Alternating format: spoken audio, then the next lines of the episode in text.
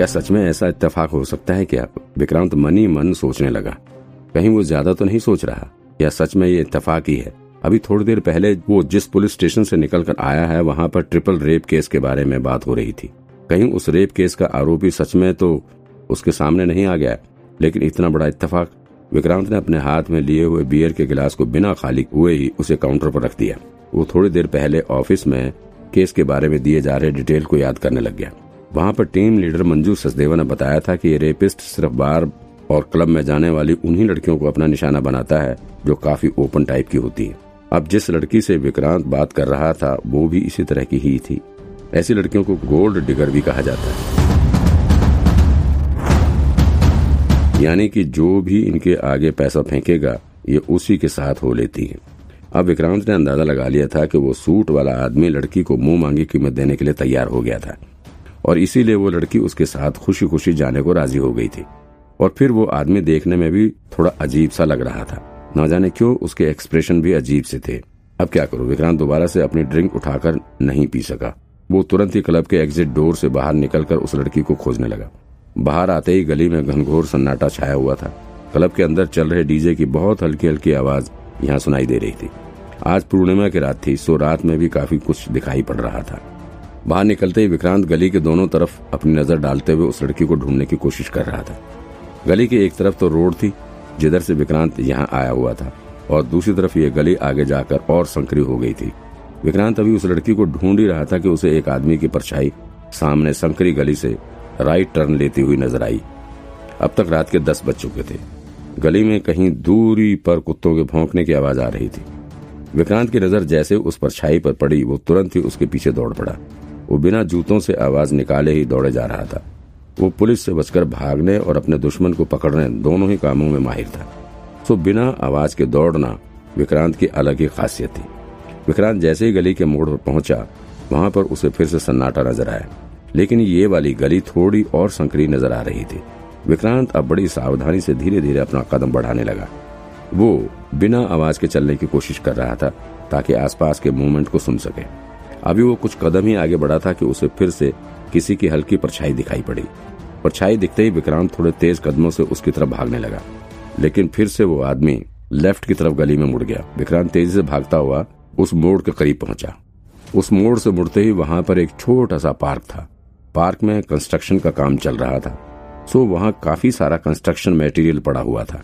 विक्रांत आगे बढ़ने ही वाला था कि उसने उस आदमी को वहाँ रुका हुआ देख लिया। विक्रांत गली के कॉर्नर पर छुपकर उस पर नज़रें गढ़ाकर खड़ा हो गया। वहाँ काफ़ी सारी ईंट का ढेर लगा हुआ था और शायद वहाँ ज़मीन पर कोई गिरा हुआ भी था। उस सूट वाले आदमी ने अपनी जेब से एक चाकू निकाला और फिर नीचे झुककर कुछ करने लगा। अगले ही सेकंड में उसने अपने हाथों में लाल रंग का एक कपड़ा खींचते हुए उसे खुद के पीछे फेंक दिया। इस कपड़े को देखकर विक्रांत को याद आ गया कि उस लड़की ने भी लाल रंग का टॉप पहन रखा था। कहीं ये रेप तो नहीं करने जा रहा है? और नीचे वो लड़की बेहोश पड़ी है। ओह विक्रांत का शरीर कांपने लगा। अब तो इसे सबक सिखाना ही पड़ेगा। कुछ भी हो जाए, जल्दी कुछ करना पड़ेगा, वरना अनर्थ हो जाएगा। मन में सोचते हुए विक्रांत इधर उधर नज़र दौड़ाने लगा। तभी उसकी नज़र पार्क के साइड में ही पड़े हुए बिल्डिंग मटेरियल के ढेर में रखे एक लोहे के रॉड पर पड़ी। बस फिर क्या था? विक्रांत वैसे भी लोगों को पीटने में एक्सपर्ट था। वो तो सिर्फ़ लात घूसों से ही बड़े बड़ों का भूत उतार देता था।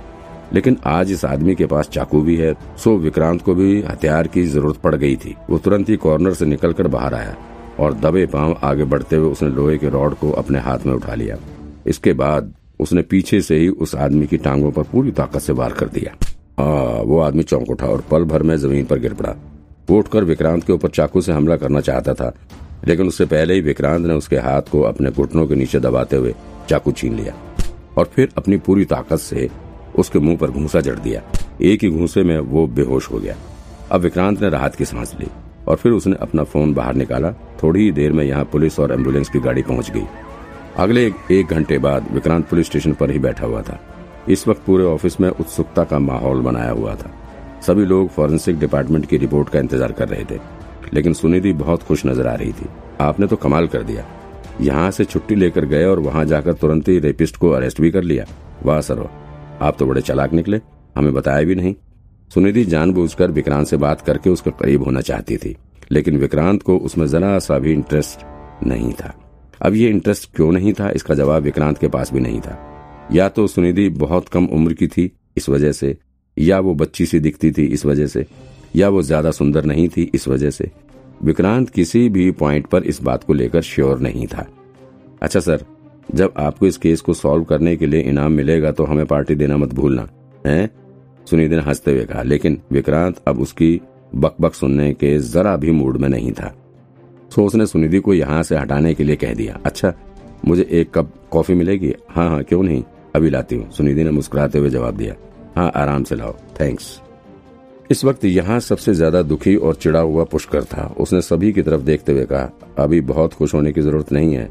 इसने किसी गलत आदमी को पकड़ लिया है। मुझे पता है वो रेपिस्ट नहीं है। अब देखना हमारी मुसीबत और बढ़ने वाली है। जैसे पुष्कर ने यह बात कही, तुरंत ही वहाँ मंजू सचदेवाई पहुँच गई उनके चेहरे पर खुशी की लकीर देखी जा सकती थी। विक्रांत, तुमने सही आदमी को पकड़ा है। फॉरेंसिक टीम ने बताया कि उसका यूरिन और ब्लड मैच हो गया सो ट्रिपल रेप केस का मुजरिम यही आदमी था। Case closed. Good job, Vikrant. Manju के इतना कहते ही सभी इन्वेस्टिगेटर्स ने ज़ोर से ताली बजाते हुए अपनी खुशी का इजहार किया। लेकिन पुष्कर का चेहरा देखने लायक था। ऐसा लग रहा था कि मानो उसे सांप सूंघ गया हो। ये अब तो विक्रांत सर को इनाम भी मिलेगा। अब तो पार्टी पक्की सुनिधि ने खुशी से झूमते हुए कहा। इनाम? विक्रांत कंफ्यूजन में था।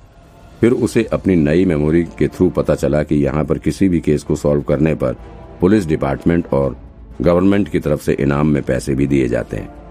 केस के अकॉर्डिंग और उस पर काम करने के हिसाब से कुछ न कुछ इनाम के पैसे ज़रूर मिलते हैं। ये जानकारी मिलते ही विक्रांत को थोड़ी खुशी हुई। चलो कम से कम कुछ कमाई तो होगी ही यहाँ ऐसे ही एक दो केस सॉल्व हो जाएँगे, फिर तो बढ़िया रहेगा। आज ही ऑफ़िस में सभी ने विक्रांत का बदला हुआ रूप देखा था और आज ही उसने इतना बड़ा केस सॉल्व कर दिया। ये बात किसी के गले से नहीं उतर रही थी। कहा अब तक वो ऑफ़िस में सिर्फ़ कॉफ़ी बनाता था और सिर्फ़ फाइलें इधर से उधर पहुंचाता था। और कहा आज उसने अकेले ही इतने बड़े मुजरिम को सलाखों के पीछे पहुँचा दिया है। ये बात किसी को हजम नहीं हो रही थी। लेकिन इस वक्त सब विक्रांत की बहादुरी और ताली बजाने के अलावा कर ही क्या सकते थे? टीम लीडर मंजू ने बताया कि अभी तक इस मुजरिम का नाम नहीं पता चला है, लेकिन ये पता चला है कि ये सिर्फ़ दसवीं तक पढ़ा हुआ है। अभी हमें इसके बारे में ज़्यादा कुछ पता नहीं चल पाया है। अभी हम लोग उसके होश में आने का इंतज़ार कर रहे हैं। फिर मंजू ने विक्रांत की तरफ़ देखते हुए कहा भाई विक्रांत, तुमने उसे ऐसा घूसा मार दिया कि उसे होश ही नहीं आ रहा। डॉक्टर बोल रहे हैं कि एक दो दिन भी लग सकता है होश आने में। इतना तेज मारने की क्या ज़रूरत थी? अरे तो उस साले ने चाकू ले रखा था। अगर मुझे मार देता तो फिर कौन जिम्मेदार होता? विक्रांत ने एटीट्यूड से भरे लहजे में अपनी सफ़ाई पेश की। आज विक्रांत जितनी बार मुँह खोल रहा था, उतनी बार सबको अपने व्यवहार से हैरत में डाल रहा था। किसी को भी अभी तक समझ में नहीं आई थी कि अचानक से आज विक्रांत को हुआ क्या है। आज इतना बेधड़क होकर इसकी ज़ुबान क्यों खुल रही है? अरे अरे अरे, ठीक है ठीक है। मैं कोई कंप्लेंट नहीं कर रही। मैं तो बस यूँ ही कह रही थी अच्छा अभी हॉस्पिटल में किसी को रात भर रहना होगा। पुष्कर, तुम किसी को रोक सकते हो? वहाँ पे मंजू ने पुष्कर की तरफ़ देखते हुए कहा। हाँ मैडम, हो जाएगा, कोई नहीं। पुष्कर ने कहा और फिर उसने विक्रांत की तरफ़ मुड़कर देखते हुए कहा और विक्रांत, तुम आज हॉस्पिटल में रुक जाना रुक जाना तो वैसे भी तुमने ही आज उसे पकड़ा है तो तुम ही सिक्योरिटी भी कर लो। सही रहेगा ना? मैं जा रहा हूँ सोने। बहुत थक गया हूँ मैं। और तुम लोगों के लिए मुजरिम को पकड़ लिया है मैंने। अब इसका ध्यान जैसे रखना है, रखो। मुझे कोई मतलब नहीं। आह, विक्रांत ने मुँह फाड़कर ज़ोर से जमाई लेते हुए कहा, अरे, तुम समझते क्या हुआ अपने आप को? एक मुजरिम को क्या पकड़ लिया? खुद को बहुत बड़ा ऑफिसर समझने लग गए हो क्या? तुमने कोई बहुत बहादुरी का काम नहीं किया है? बस तुम्हारी किस्मत अच्छी थी, समझे? पुष्कर ने फिर से चिल्लाना शुरू कर दिया। आज तुमने डीसीपी सर के सामने भी बदतमीजी की थी। सीनियर के साथ कैसे पेश आना है, भूल गए हो क्या? विक्रांत ने पुष्कर को घूरते हुए अपना कॉफ़ी कप उठा लिया। जैसे विक्रांत ने कप उठाया, पुष्कर अपना मुँह बंद करके दो कदम पीछे चला गया। उसे लगा कहीं विक्रांत फिर से जलती हुई कॉफ़ी का कप उसके ऊपर ना फेंक दे, लेकिन विक्रांत ऐसा कुछ भी नहीं सोच रहा था। उसने चुपचाप कप उठाया और इसे अपने मुँह से लगाकर कॉफ़ी पीने लग गया। जो कॉफ़ी का एक घूंट उसके अंदर गया, तुरंत ही उसके कान में एक मैसेज सुनाई पड़ा। आज का टास्क पूरा हुआ। आपका सक्सेस रेट था पिछहत्तर प्रतिशत। बधाई हो आपको एक अदृश्य टूल मिला है। कृपया इसे स्वीकार करें। दूसरी आवाज़ फिर से। विक्रांत बड़ी सावधानी से इस आवाज़ को सुनने की कोशिश करने लगा। लेकिन वो कुछ समझ पाता, इससे पहले ही ये आवाज़ बंद हो गई विक्रांत को सिर्फ़ एक ही शब्द याद था, अदृश्य टूल अदृश्य टूल ये क्या है? विक्रांत बड़ी उत्सुकता से इस टूल के बारे में जानने को व्याकुल हो रहा था।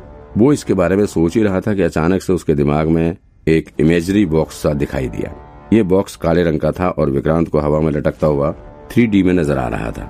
विक्रांत ने मनी मन इस बॉक्स के अंदर देखने की इच्छा जताई। तभी अचानक से बॉक्स खुल गया और फिर से उसे एक आवाज़ सुनाई पड़ी। आपको मिला है एक अदृश्य माइक इसकी मदद से आप छिपकर किसी की आवाज़ सुन सकते हैं। ये टूल एक बार एक्टिवेट होने के बाद अगले 48 घंटे तक एक्टिवेट रह सकता है। क्या क्या? क्या था ये? विक्रांत हैरान होकर अदृश्य शक्ति के इस टूल के बारे में जानने को उत्सुक हो रहा था। लेकिन वो कुछ समझ पाता उससे पहले ये आवाज़ बंद हो गई थी। विक्रांत के लिए ये सब बड़ा अजीब सा हो रहा था। विक्रांत सर, वो मैंने दो बैग शुगर डाल दिया था। कॉफ़ी ठीक थी ना? सुनिधि ने विक्रांत की तरफ़ देखते हुए कहा। उसे लगा कि विक्रांत को कॉफ़ी बहुत पसंद आ रही है। सुनिधि के बुलाने के साथ ही विक्रांत अब रियल दुनिया में आ चुका था। अब उसके कानों में ऑफ़िस में होने वाला शोर सुनाई देने लगा। लेकिन विक्रांत इस वक्त अकेले शांति में जाना चाहता था। सो वो सुनिधि की बातों को इग्नोर करता हुआ यहाँ से बाहर जाने लगा। विक्रांत अभी ऑफ़िस के गेट पर पहुँचा ही था कि उसे सामने से डीसीपी डिसूजा साहब आते हुए दिख गए। वो डिसूजा साहब से ना तो इतना परिचित था और ना ही कभी उनसे बात करता था। इस वक्त भी वो डीसीपी डिसूजा साहब को इग्नोर करके यहाँ से बाहर निकल जाना चाहता था। वो चुपचाप गेट के बाहर निकल ही रहा था कि खुद डिसूजा साहब ने ही उसे रोक लिया। अरे विक्रांत तुम तो छुट्टी पर जा रहे थे ना? फिर तुमने इसे कैसे पकड़ लिया? डिसूजा साहब ने उत्सुकता से सवाल किया। और तुम्हें ये कैसे पता चला कि रेपिस्ट वहाँ क्लब में छुपा हुआ है? हुँ? इस वक्त विक्रांत किसी से भी बात करने के मूड में नहीं था। और जब मूड नहीं है तो फिर कोई भी सामने हो, उसे फ़र्क नहीं पड़ता। उसने बेरुखी से डिसूजा साहब की तरफ़ देखते हुए कहा, देखिए डिसूजा जी, अभी मेरा दिमाग बहुत खराब है। मैं इस बारे में फिर कभी आपको बताऊँगा। अभी मैं जा रहा हूँ आराम करने। अच्छा अच्छा ठीक है ठीक है, भाई कर लो। ऐसा लग रहा था कि डिसूजा साहब को विक्रांत की बात बिल्कुल बुरी नहीं लगी थी। वैसे गुड जॉब विक्रांत, तुम बस यूँ ही काम करते रहो, फिर कितनी भी छुट्टी लो, हमें कोई मतलब नहीं। डीसीपी डिसूजा साहब के शब्दों ने विक्रांत को हैरत में डाल दिया था। जहाँ तक उसे पता था कि डीसीपी डिसूजा साहब बहुत ही सख्त ऑफिसर है, उन्हें आज तक किसी ने मुस्कुराते हुए भी नहीं देखा है। और वो इतने प्यार से बात कर रहे हैं, ये बात विक्रांत को बड़ी अखर रही थी। खैर विक्रांत ने इस तरफ़ ज़्यादा अपना दिमाग लगाए बगैर ही अपने कदम आगे की तरफ़ बढ़ा दिए। उधर जैसे डिसूजा साहब अंदर पहुँचे, वहाँ तुरंत ही पुष्कर ने विक्रांत की शिकायत शुरू कर दी। विक्रांत किसी की रिस्पेक्ट नहीं करता। वो अपने मन का है। भला भला विक्रांत ने पुष्कर को शिकायत करते हुए सुन तो लिया था, लेकिन अभी वो किसी से बहस करने के मूड में नहीं था। सो वो चुपचाप यहाँ से बाहर निकल गया। ऑफ़िस से निकलकर वो सीधे ही अपने डोरमेट्री की तरफ़ चल पड़ा। विक्रांत जिस डोरमेट्री में रहा करता था, ये एक तरह का पुलिस हॉस्टल था। एक कमरे में तीन लोग रहा करते थे और ना ही यहाँ कोई किचन था और ना ही सेपरेट टॉयलेट। विक्रांत के साथ जो दो पुलिस वाले थे, उसमें से एक तो यंग एज का था, जबकि दूसरा वाला तकरीबन अधेड़ उम्र का था। विक्रांत को खासकर इसी वाले से दिक्कत थी, क्योंकि रात में सोते वक्त ये बहुत ज़ोर ज़ोर के खराटे लिया करता, जिससे विक्रांत की नींद हराम हो जाती थी। दोनों ही पुलिस डिपार्टमेंट में नौकरी करते थे, लेकिन उनका पेट्रोलिंग डिपार्टमेंट था। खैर, आज तो विक्रांत की किस्मत थोड़ी अच्छी थी, क्योंकि इन दोनों पुलिस वालों की नाइट ड्यूटी थी। इस वजह से विक्रांत को उम्मीद थी कि आज रात वो ठीक से सो पाएगा। रूम तक पहुँचते पहुँचते सुबह के चार बज चुके थे। विक्रांत अपने कमरे में पहुंचकर सीधे ही बेड पर जाकर लेट गया। लेकिन आज के इतने एडवेंचरस दिन को पार करने के बाद विक्रांत को भला नींद कैसे आ सकती थी? वो बेड पर पड़े पड़े अपनी पिछली ज़िंदगी और इस नई ज़िंदगी के बारे में ही सोचता रहा। पहली बात तो उसे अभी भी इस बात पर यकीन नहीं हो रहा था कि उसकी आत्मा किसी दूसरे आदमी के शरीर में आ चुकी है। ऐसा लग रहा है कि ये सब कोई जादू का खेल चल रहा है। भला ऐसा कैसे हो सकता है? वैसे पुनर्जन्म के किस्से तो बहुत सुने और कई बार तो पुनर्जन्म होने का प्रूफ भी मिल चुका है। जैसा मेरे साथ हुआ है, ऐसा तो आज तक कभी नहीं सुना था। कहीं मैं कोई सपना तो नहीं देख रहा। और सबसे अजीब चीज़ तो ये अदृश्य शक्ति है। पता नहीं कब और क्या बोलकर चली जाती है। मुझे कुछ रिवॉर्ड भी दिया है। यार कहीं ऐसा तो नहीं कि ये अदृश्य शक्ति मेरी मदद कर रही है, वरना मुझे वो रेपिस्ट कैसे मिलता अब समझा, ये अदृश्य शक्ति मेरी हेल्प करती है। और इसी की हेल्प से आज मैंने ये केस सॉल्व किया है। फिर तो सही है, अगर ऐसे ही ये शक्ति हेल्प करती रहे तो फिर मैं बहुत जल्द काफ़ी फ़ेमस डिटेक्टिव बन जाऊँगा। वाह इस अदृश्य शक्ति ने मुझे कुछ सक्सेस रेट वगैरह भी बताया था। कुछ सत्तर या कितना प्रतिशत था। मुझे लग रहा था कि ये सक्सेस रेट उसने आज के काम के हिसाब से बताया था। अगर मैंने उस रेपिस्ट का पीछा ना किया होता और उसे ना पकड़ा होता तो शायद ये सक्सेस रेट और भी कम होता। सही में, यही हो रहा है। ये अदृश्य शक्ति मुझसे काम करवाना चाहती है और मेरी मदद भी करती है। और फिर मैं जिस तरह से काम करता हूँ, उसी के हिसाब से ये मुझे उसका रिज़ल्ट भी सुनाती है। इसका मतलब भले ही अदृश्य शक्ति मेरी कितनी भी हेल्प कर दे, लेकिन काम तो मुझे अकेले ही करना होगा। तभी मुझे सफलता मिलेगी। लेकिन कुछ भी, कमाल की है ये अदृश्य शक्ति। अगर ऐसे ही मेरे साथ हमेशा रह गई तो फिर तो मैं बहुत बड़ा पुलिस ऑफिसर बन जाऊँगा। पैसे पैसे भी खूब कमा सकता हूँ। इतना सोचते सोचते विक्रांत को हल्की नींद आनी शुरू हो गई थी, और फिर कब उसकी आँख बंद हो गई, उसे पता ही नहीं चला। पुलिस की नौकरी आसान नहीं होती। यहाँ पर एक भी पल का आराम नहीं है। अभी पिछली पूरी रात भर पुलिस काम करती रही थी, फिर भी किसी के पास फुर्सत नहीं थी। रात भर जागने के बाद भी सभी पुलिस वाले सुबह अपने टाइम से पुलिस स्टेशन पहुँचे हुए थे, लेकिन विक्रांत के रूल थोड़े अलग थे, उसे किसी की परवाह नहीं थी। सुबह के साढ़े दस बज चुके थे, तब जाकर विक्रांत की नींद खुली। वो भी किसी के खरांटे की आवाज़ से, विक्रांत अपने बेड पर उठकर बैठ गया, और फिर उसने साइड के बेड पर नज़र डाली तो देखा कि उसका रूम पार्टनर नाइट ड्यूटी करके वापस आ चुका था। और वो ही इस वक्त खराटे मारते हुए सो रहा था। दिन के उजाले में विक्रांत की नज़र रूम पर पड़ी। उसने देखा कि पूरे रूम में चारों तरफ़ सामान बिखरा पड़ा है। जगह जगह दीवार का पेंट भी उखड़ा पड़ा था। ये सब तो फिर भी ठीक था, लेकिन कमरे से आ रही अजीब स्मेल विक्रांत के लिए असहनीय हो रही थी। वो मनी मन खुद के लिए रेंट पर घर लेने की सोचने लगा, क्योंकि ऐसी जगह पर रहना उसके लिए बहुत मुश्किल था। यहाँ पर तो सेपरेट टॉयलेट भी नहीं था। रोज सुबह टॉयलेट जाने के लिए भी लंबी लाइन लगानी पड़ती थी। फिर नहाने के लिए लंबी लाइन। ओह, ये साला विक्रांत यहाँ रहता कैसे था? विक्रांत मनी मन पुराने वाले विक्रांत के बारे में सोचने लगा। इस डोरमेट्री की दूसरी समस्या ये भी थी कि यह पुलिस स्टेशन के बिल्कुल बगल में थी। इस वजह से विक्रांत को ज़्यादा काम भी करना पड़ता था। अक्सर ब्रांच का जो भी एक्स्ट्रा वर्क हुआ करता था, वो विक्रांत को ही दे दिया जाता था। ऐसे में अगर वो थोड़ी दूर जाकर अपना खुद का घर किराए पर ले लेगा तो फिर एक्स्ट्रा वर्क से भी बचा रहेगा। विक्रांत किसी तरह से बिस्तर से उठा और फिर टॉयलेट की तरफ़ जाने लगा। टॉयलेट की तरफ़ जाने के बजाय वो सीधे पुलिस ब्रांच की तरफ़ निकल गया।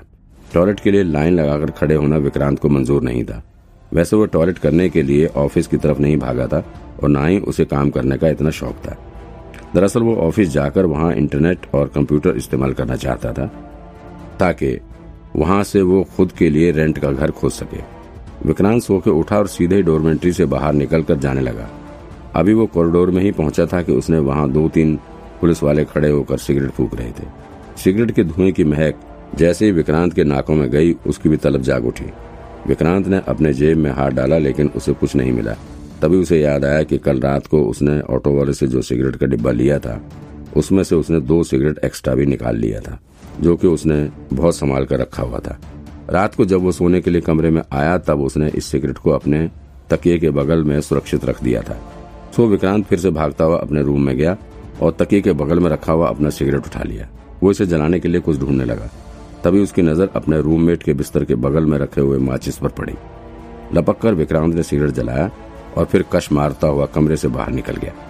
अभी उसने एक ही कश लिया था कि उसे ज़ोर ज़ोर से खांसी आनी शुरू होगी विक्रांत अपनी छाती पकड़कर खांसने लगा और तभी उसे एक आवाज़ सुनाई दिया। अदृश्य शक्ति का सिस्टम चालू हो चुका है। ओह, ये क्या? इस आवाज़ के सुनते ही विक्रांत और सावधान हो गया। अब की बार वो इस आवाज़ को बहुत अच्छे से सुनना चाहता था, ताकि इस अदृश्य शक्ति के राज से वो पर्दा उठा सके। आपका आज का कोडवर्ड है झील और हवा। झील की सतह पर हवा के असर से तरंगे उत्पन्न हो रही हैं। फिर से विक्रांत को सुनाई पड़ा। क्या तरंगे, झील, क्या है ये सब? फिर से विक्रांत को कुछ समझ नहीं आया। उसे बस एक ही बात याद रही कि आज का कोडवर्ड झील और हवा है। लेकिन ये पहली क्या थी? ये समझ से बाहर था। कहीं अदृश्य शक्ति मुझे कुछ बताने की तो कोशिश नहीं कर रही।